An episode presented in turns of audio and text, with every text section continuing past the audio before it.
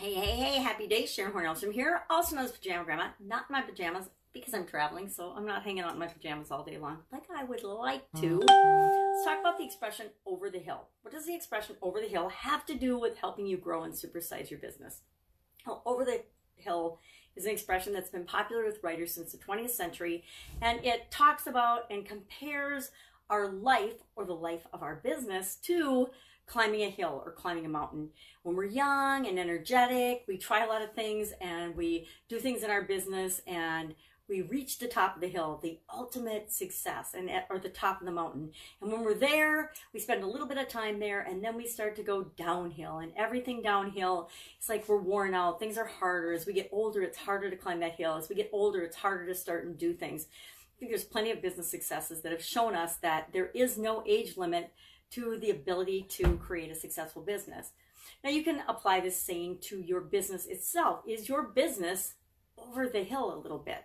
Are you in an industry or are you acting like you're in an industry where you've already reached the pinnacle of your success? You've already reached the peak and now you're just kind of rolling down the hill and coasting on your laurels of your past successes? Or are you continually finding ways to better serve your customers, the people that you're here to serve?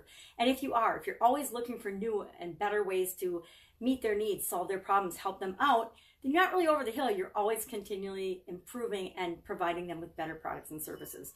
Then you have an evergreen business. You're not over the hill. You're not wearing out or slowing down or are kind of useless and old and not, not good for a whole lot anymore, right?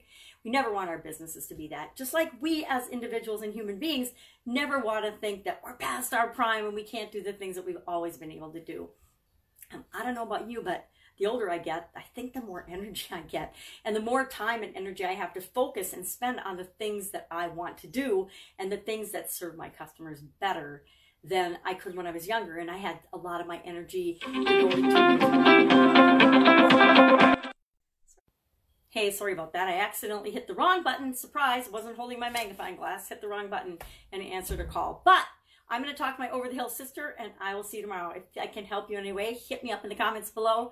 Otherwise, I would love to hear how you keep your business young and energetic and re vitalized and meeting your customers' needs and solving their problems so that you're not useless or unable to do what you used to be able to do, so that you're not over the hill, so that you're always being quick and nimble on your feet to help your people to get what it is that they want.